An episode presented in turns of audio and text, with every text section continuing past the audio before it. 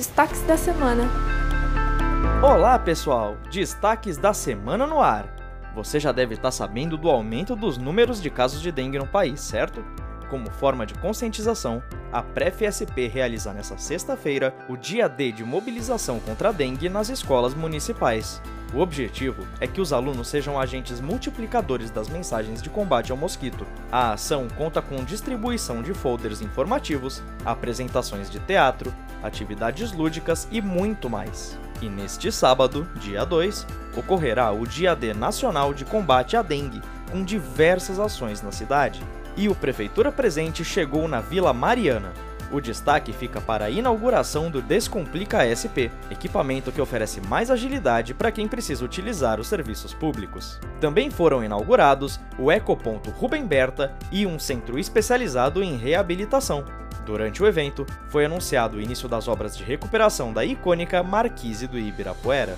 Falando em inaugurações, o Centro Municipal de Educação Infantil Professor Dalmo de Abreu Dalari foi inaugurado no Grajaú, Zona Sul. A nova creche tem capacidade para atender até 315 alunos. Essa é a 21ª unidade escolar inaugurada desde 2023 em toda a cidade, de um total de 45 novas que serão entregues até o fim deste ano. Olha que notícia boa! O salário médio do trabalhador paulistano chegou a cerca de 5 mil reais, um valor 71% maior em relação à média nacional, que é aproximadamente R$ 2.900. Essa análise foi feita no quarto trimestre de 2023, a partir dos dados do Cadastro Geral de Empregados e Desempregados e da Pesquisa Nacional por Amostra de Domicílios. Os números refletem o esforço da PrefSP para impulsionar a economia e gerar oportunidades, como segurança jurídica e redução de impostos. A Vila Reencontro Ayangabaú acaba de comemorar um ano. Localizada na região central, o equipamento é a porta de entrada para que pessoas que vivem em situação de vulnerabilidade possam mudar suas próprias histórias. Além do acolhimento, os moradores recebem apoio psicológico, social, educacional e de saúde.